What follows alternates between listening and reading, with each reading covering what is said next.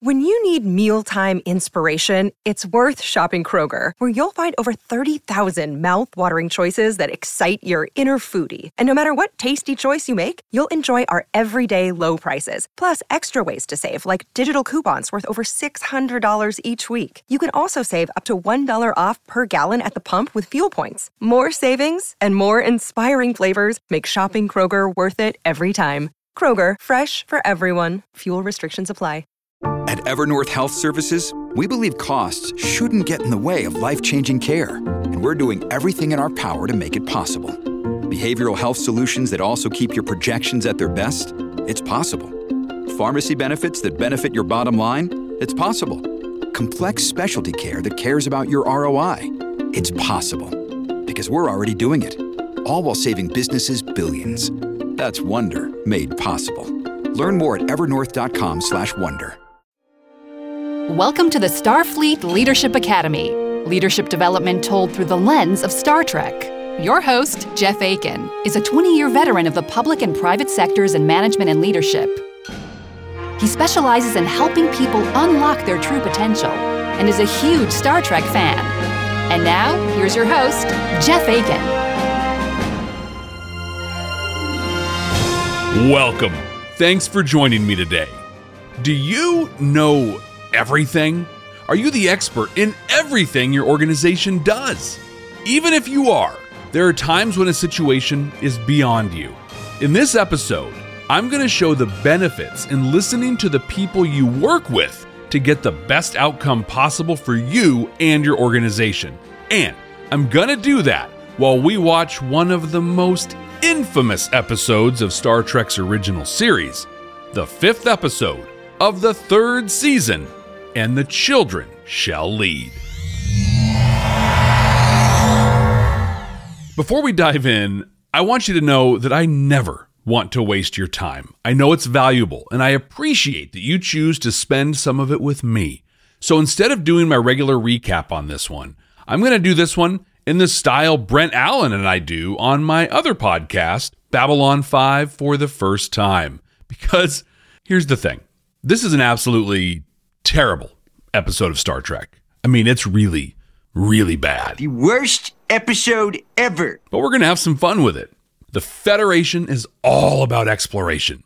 The Enterprise's entire mission is to do that, right? Seek out new worlds, new civilizations, all that stuff. Well, they also want to learn as much as they can about what they find, too. When they find the planet Triacus, that's exactly what they did. They sent a team of scientists to live there so they could study it and do all the science things the Federation does. Because they're living there, they've got their kids with them. And what could possibly go wrong with that? As if the episode were reading my thoughts, we dive right in.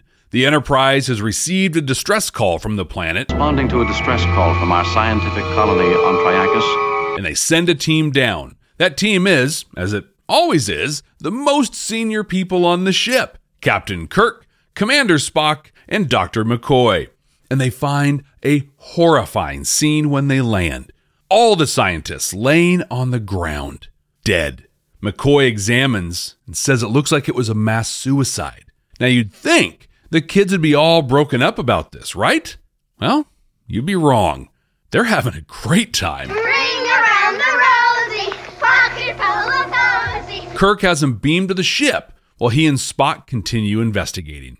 Nurse Chapel is a cool babysitter. Adventures in babysitting. She's getting the kids ice cream, playing with them. After Kirk comes in and lays down the rules, though, this fun game starts to take a turn. Busy, busy, busy, busy, busy, busy. A series of weird things start happening across the ship. Sulu sets a course for Marcos 12, but thinks he believes that he still has the ship in orbit.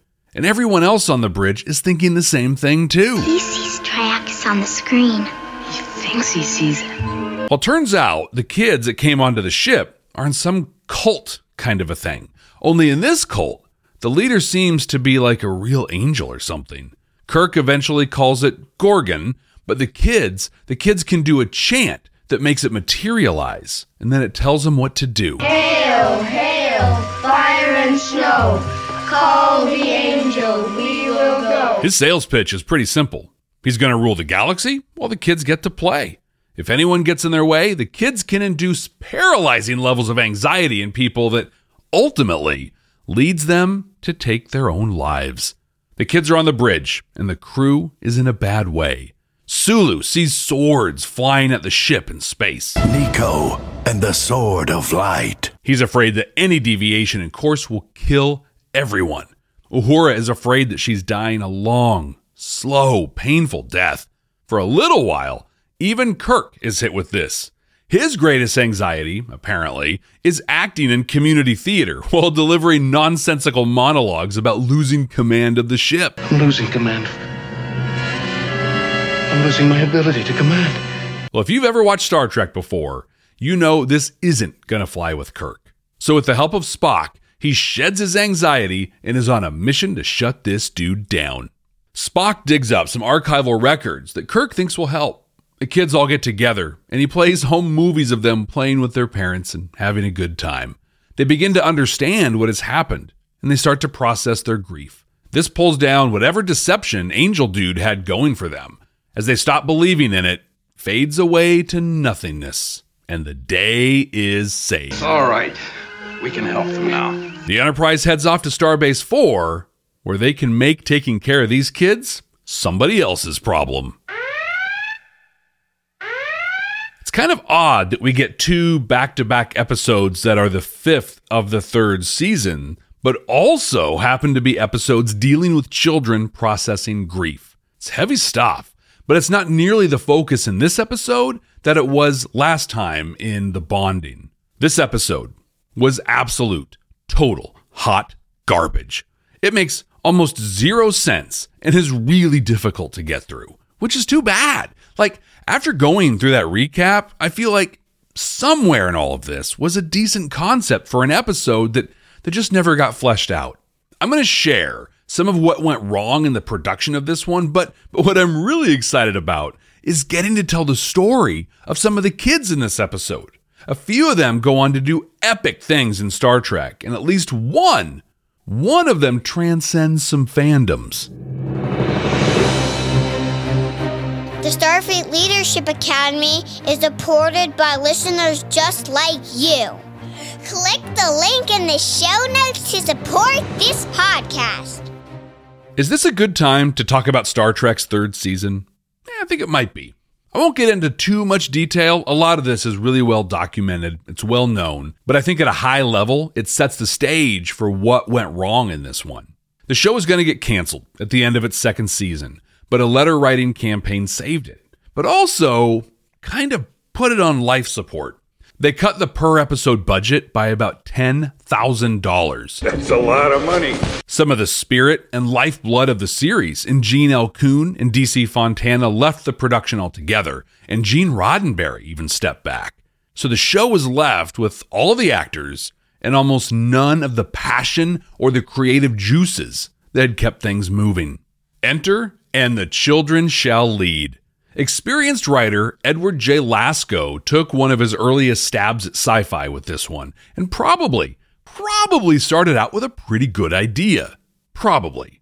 But like many episodes of the original series, it went through a bunch of rewrites and edits, and well, here we are. Add to that some super questionable casting, and we're ready for this roller coaster ride.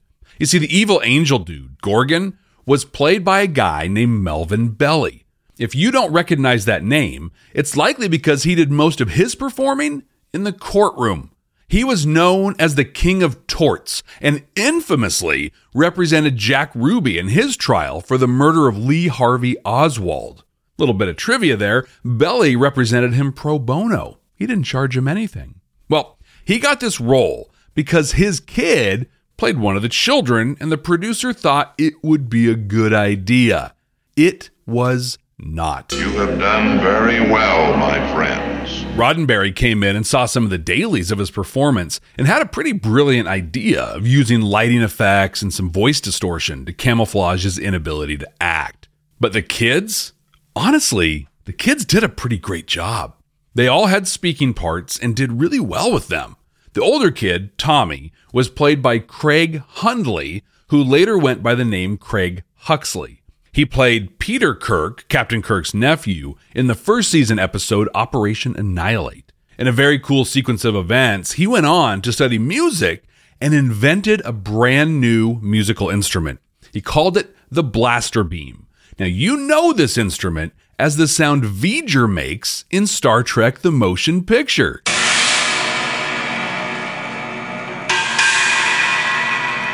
From there, he performed music on Star Trek 2, 3, and even was credited for his work on Star Trek 4. Another one of the kids went on to have a notable career as well. This is the one that transcends some fandoms. The little kid, Ray, was played by Brian Tochi, who went on to play Takashi in the Revenge of the Nerds movies. Takashi Toshiro. Uh, here, sir. But these poor, poor kids. Some of their lines were just weird, and the acting they had to do was rough. They kind of mind controlled some of the crew and really agitated their deepest fears and anxieties. But how did they do that, you ask? Well, I have absolutely no idea whatsoever. They just somehow connect to some power that does this to people? Somehow Palpatine returned. But the way they had them do it, like physically, oh, it was so bad. It was so bad. So awkward. They did this weird pounding motion with their fists. And like the crew, the crew could just see them see them doing it. They're just standing in the middle of the bridge doing this really almost inappropriate pounding motion while stuff all goes haywire. It was bad. And they did it so much. Like, if they pulled all the weird pounding motion scenes out of the episode, it would be like 20 minutes shorter. But this one really kind of swung for the fences, like this episode did, as far as its concepts and its ideas went. It wasn't super clear because the editing of this one was a dumpster fire. But the impression that I got was that this Gorgon dude was supposed to be the embodiment of fear, anxiety, of existential dread. I'm getting a feeling of anxiety in this place. We got one scene of Kirk and Spock in the cave in the beginning of the episode talking about this, and then never, never really revisited it. That would have been a good compliment to some of the super, super dark stuff they just kind of nonchalantly tossed in. See, there's this scene where Kirk wants more security, yes, red shirt security, to go down to the surface and investigate. He and Spock beam them down, but what they don't know is that they are light years away from the planet at this point. That is, until they do know they aren't orbiting the planet anymore. If we're not orbiting Triacus, then the men I beamed down are dead. Oof, that's dark. But I have to say that one thing this episode did extremely well was talking about the need to feel, experience, and process our emotions. We talked about this in some detail in the last episode, episode 72 of the Starfleet Leadership Academy, where we watched TNG's The Bonding. They don't spend nearly the amount of time on it in this episode, but they sprinkle it in throughout. Fairly early in the episode, McCoy says, But as medical officer, I must warn you that unless the normal grief is tapped and released from these children, you are treading dangerously. Kirk just wanted to get to it, right to the facts. But way back in 68, the doctor knew they needed to take some time, let the children process what they were feeling. Hey, maybe someday the rest of us will get that too. The episode ends with the kids having broken the spell, and they broke it by coming into contact with their emotions. Pretty cool. Dr. McCoy puts the point on this one as he comes onto the bridge. They're crying, Jim. I don't know how it happened, but it's good to see. Command codes verified. The parallels to the episode where we watch TNG's The Bonding stretch well beyond the theme of processing and experiencing grief. We also get a wonderful example of a leader being the culmination of the team's expertise. In fact, what we see in this one that I'm going to help you apply in your day to day is a leader allowing an expert to be the expert and to let them guide your decision making. I'm also going to talk about the importance of acknowledging the emotional charge behind people's arguments and objections to situations and direction. And then I'm going to share how to do that with the people you work with. Crush's Fun. Come right now. Don't walk. Run!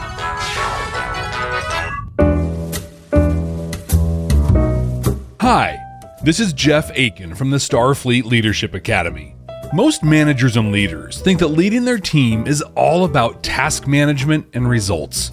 But the truth is, effective leadership starts with people first. See, the workforce is changing quickly, and most managers aren't prepared. They're stuck in an archaic leadership style that doesn't work anymore. As a result, their teams aren't giving full effort and they're losing good employees. That's where I come in. Through the approach and style you have come to expect from the Starfleet Leadership Academy, I can help you become a galaxy class person first leader. All of my consulting packages include dedicated one on one time with you or your small team. I've helped thousands of leaders with the lessons from this podcast Imagine the results and impacts you'll experience with my personal attention. If you're ready to take yourself and your team to the next level, visit bit.ly slash SFLA consulting to learn more and schedule a meeting with me. That's bit.ly slash SFLA consulting or click the link in the show notes. Look, Bumble knows you're exhausted by dating. All the must not take yourself too seriously and 6 1 since that matters. And what do I even say other than hey? well, that's why they're introducing an all new Bumble with exciting features to make compatibility easier, starting the chat better, and dating safer. They've changed, so you don't have to. Download the new Bumble now. I do carry a select line of unique artifacts and gemstones indigenous to this region. This episode paints a situation many of us have found ourselves in before, sure. You know your stuff, right? You know it really well. Someone higher than you in the org chart either asks your opinion on a thing that you know really, really well, or you see them trying to do a thing and you know it's not going to end well for them. I think of Daryl watching Michael Scott try to drive the forklift in the office.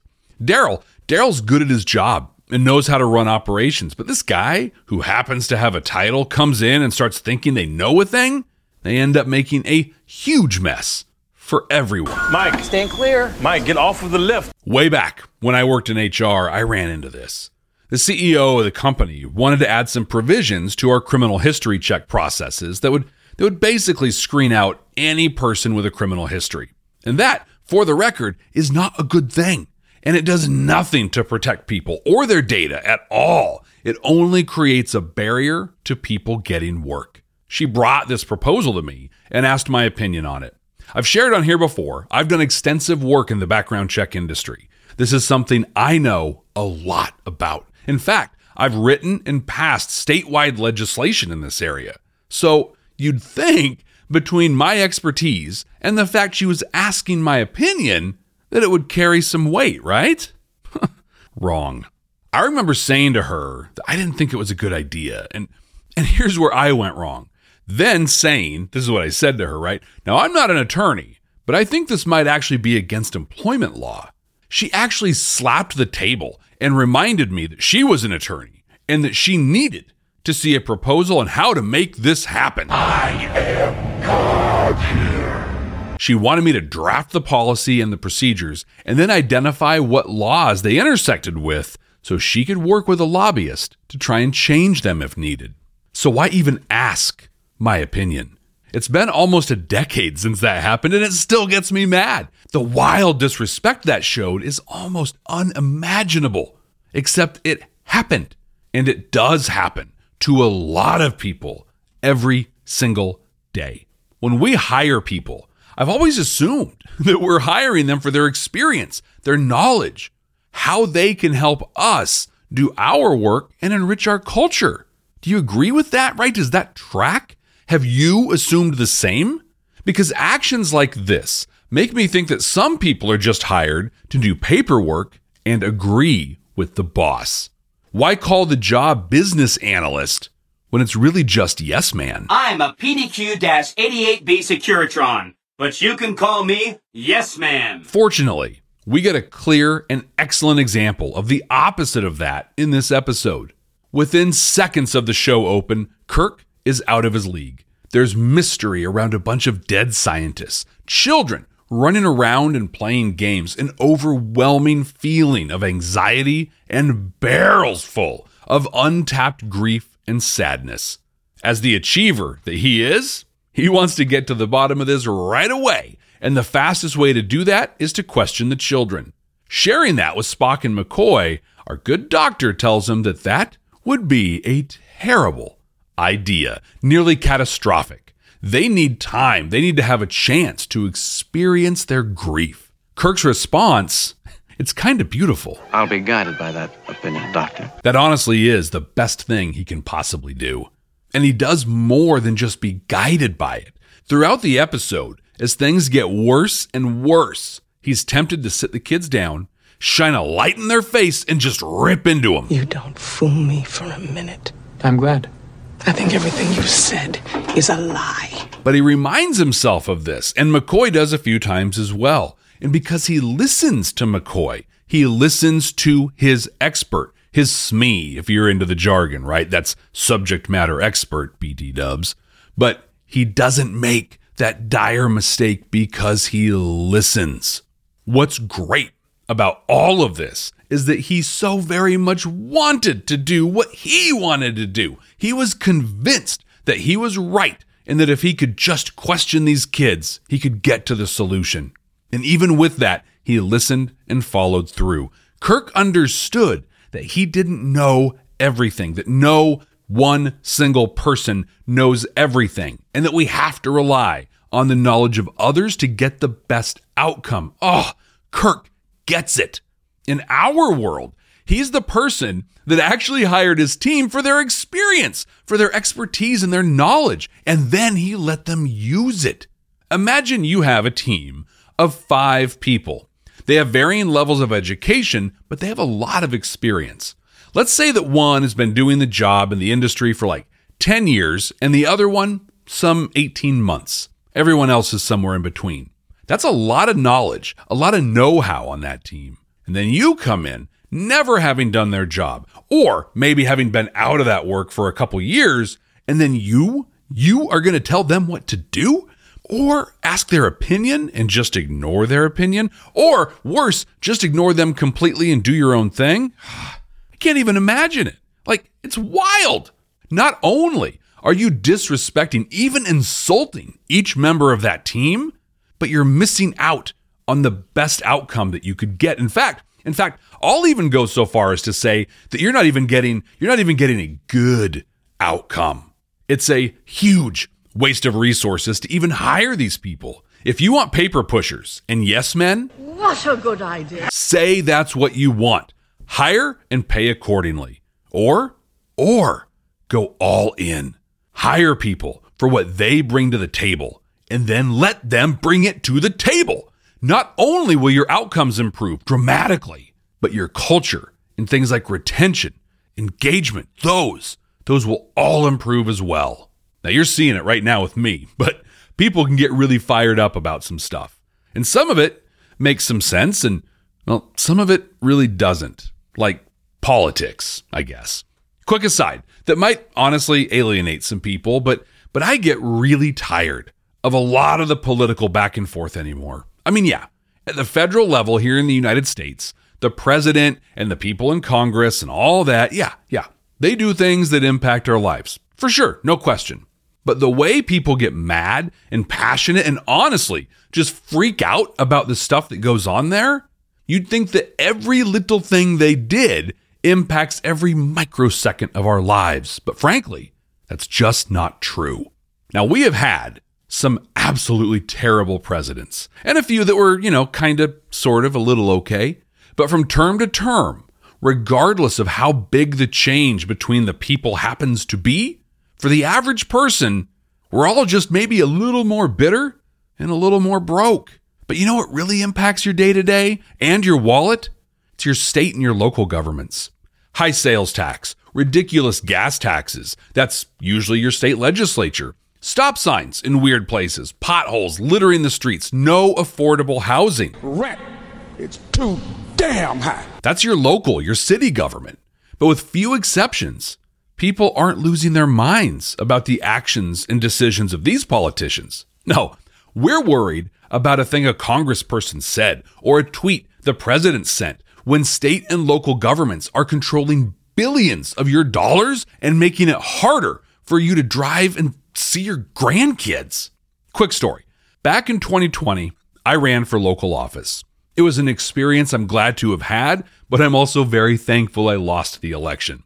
You see, the city I live in needed some real leadership. You know, I think this is fantastic. You know, I was once the governor of California, and now I'm here putting my name behind Jeff Aiken for city commissioner. We just recalled our mayor, and we're struggling to respond to the COVID requirements from the state. You'd think the press and the residents would want to talk about those things, right? Well, once again, you'd be wrong. The number one question I was asked while running for this non paid, nonpartisan position was who I was going to vote for for president. Like, they might as well have asked me if I preferred soft or crunchy tacos for all the bearing that was going to have on my ability to do the job. But but I digress. I'm sorry. See, see, I can't even introduce the topic here without emotion influencing me. And this happens in our family and work lives all the time. We have things, our colleagues have things that are emotionally charged for them. It could be it could be a project someone is championing. It could be how your company is handling hybrid and remote work arrangements. It could be how the break schedule is figured out. It could be literally anything. All of these things have objective, logical merit and are often worthy of discussion and debate. But when our emotional charge behind our positions is left unchecked, unacknowledged, and unregulated, we often find ourselves in the workplace equivalent of a shouting match. Yeah, well, you know, that's just like uh, your opinion, man. See, these emotions are real. And if we don't identify and acknowledge them, they are going to come into play. That's a thing about emotions I've learned the, the, the hard way in a lot of cases. But those emotions, they will come out. 100% they will come out. The only question is whether or not you have the emotional intelligence, the self awareness, the self regulation to be intentional about those emotions. Spock, Spock calls us right out in this one. He says Humans do have an amazing capacity for believing what they choose and excluding that which is painful. We often allow our emotions to cloud any objective or logical point, especially if they're contrary to what we're feeling. The challenge in this comes from ourselves, but we can help others with it as well. Yes, it is up to us to have the self awareness to know when our emotions are driving us and then have the self regulation to keep those from dominating our thought processes. But we can help others with this as well. With emotional intelligence, we also bring in empathy, right? So we can bring that in and we can demonstrate real compassion. When you're talking with someone, having a discussion, a debate, maybe even an argument, and you observe that the other person is focusing on their emotional response, you can help them. I want to share three techniques that can be used either on their own or together that can help show empathy so the person's emotions can be acknowledged, allowing you to focus on the matter at hand. First technique be an active listener. This means actually listening, right? And not just planning your next response or statement. You need to ask open ended questions and give time for the person to think and respond. I like to use mirroring. This is a technique I talk about in both the 66th and 71st episodes of the Starfleet Leadership Academy. But this is where you listen and mirror back what the person has said. Maybe repeat back the key three to five words that a person said that sums up their statement. Technique two, provide support often with a physical response. Now, this can be challenging because you have to be able to read what is happening. This is another dimension of emotional intelligence, your social skills. A supportive physical response can range from a facial expression, closing your eyes and slowly shaking your head, for example, uh, all the way can range to, to a hand on the shoulder, and all the way up to, to maybe a hug. But but word of advice, never ever ever hug someone without first asking if it's okay, right? And if you're in a workplace, generally just try to not hug each other. Okay? But for me, and for many, many, many of you, most of our interactions these days are online, right? Teams, Zoom, Jitsi Meet. I love this because it helps narrow the options on that range for me dramatically. It becomes more a question of my facial expression or my body language as opposed to how am I going to possibly make physical contact with this person? Well, either way, when someone shares an emotion or is behaving in a way that is guided by strong emotions, I'm I'm thinking here of someone yelling, for example, right?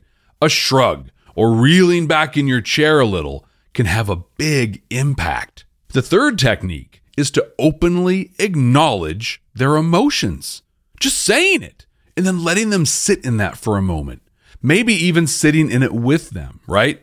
Joe, that sounds like it made you very angry. This lets Joe either correct you or it opens the door to having a compassionate discussion around emotions, making it a challenge to communicate. Or an even better, more eloquent example. I'm sorry they took your rocket. They took something that you loved. As you acknowledge your emotions as well as the emotions of others, it kind of it kind of clears the table and allows for a real discussion on the matter at hand.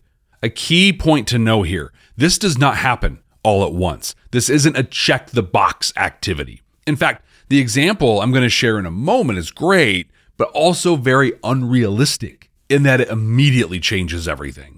I've had a number of these conversations where either the other person or I or me were stuck, right? We're unable to get past our emotions. I use my emotional intelligence and they listen with empathy and we end up in a good place, right? But one of the two of us isn't quite ready to move on and get to the thing. We may need to come back to it. And that, that is okay because the next time we'll both be ready to jump in and get to it. So, my example here is from the episode. You see, Kirk has figured out that this Gorgan dude is scared, he's frightened, and he's using the children to shield him from reality and to do his dirty work. Kirk tries to use this as a strategy to break down the kid's loyalty to this Gorgan guy, but it backfires. He is not afraid of anybody. He's not afraid of anything. Their emotional response bolsters Gorgan's emotional approach, which stops Kirk from making any progress. Now, Kirk kind of skips through all the empathy techniques and the emotional intelligence and jumps right into rubbing everyone's noses into reality, which, I mean, yeah, that has its place, but it should definitely be uh, that should be a last resort option for you. But he brings the Gorgan's fear into the open. It's acknowledged by everyone, and they lose faith in him, leading to him awkwardly melting. I desperately hope you never have to make anyone melt. But in acknowledging your emotions and the other person's, you'll be much better suited to dive in to the task at hand. So remember, technique one be an active listener. Two, provide support. And three, openly acknowledge the emotions. One or more of these techniques can make a substantial impact on having more productive interactions. Hey, I want to share a cool YouTube podcast with you. It's called Cloud Conversations. Now, it may sound niche, but their approach is amazing. There are quite a few hosts that share the duties Peter, Azure, Femke, Kat, and Rue, they don't only dive into Microsoft 365 and security conversations, but they also connect viewers to the people behind the technology. I really appreciate the times they talk about mental health and the impacts that their work has on it. Also, Peter happens to be a huge Star Trek and Babylon 5 fan, which puts anyone pretty high up on my list. Check him out on YouTube, Cloud Conversations, and on Twitter at CloudCons365. And hey, while we're talking about social media, you can also find me there. I'm on Twitter at SFLA Podcast, and you can follow me on most other social media at Jeff T. Aiken. That's Jeff, T as in Triacus, A K I N. Computer, what are we going to watch next time? Working.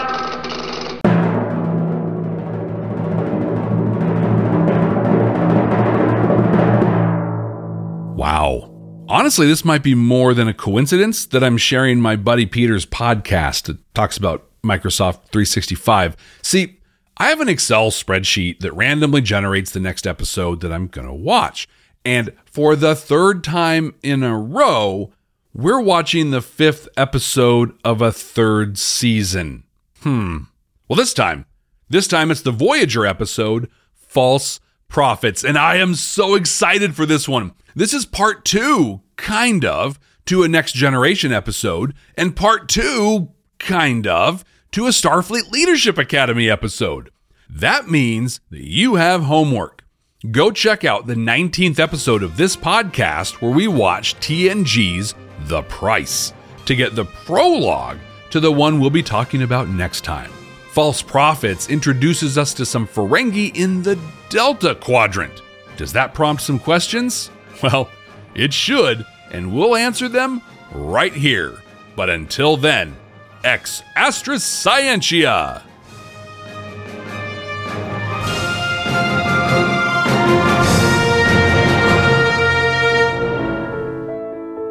In the 30th episode of the Starfleet Leadership Academy, Discovery Choose Your Pain, I talked about the incredible performance review that Saru set up for himself. Now, there's a tool that enables you to do the same thing for yourself and your teams. For your free copy of this tool, visit starfleetleadership.academy and join the mailing list. You'll not only get a free copy of this incredible tool, but you'll also hear about other cool things going on with the Starfleet Leadership Academy. Visit starfleetleadership.academy today and get your free copy. Welcome to Sarah Talk Solutions. Ladies and gentlemen, you've tuned into a bit of a different type of show.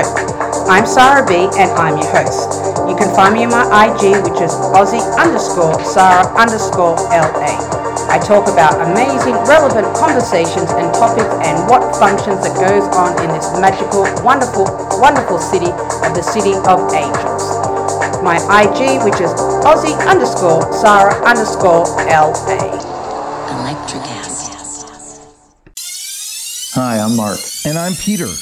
We're the founders of Electrocast Media, bringing you great podcasts like Nightmare Road Stories, Tech Talk Revolution, and Bodacious Minds. Electrocast networks include Ruby for female empowerment, the Best Business Network, and GPN for geopolitics. We built this company to create community and amplify diverse voices, and we really appreciate your support.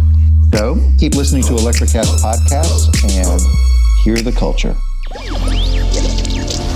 Electric acid. Electric acid.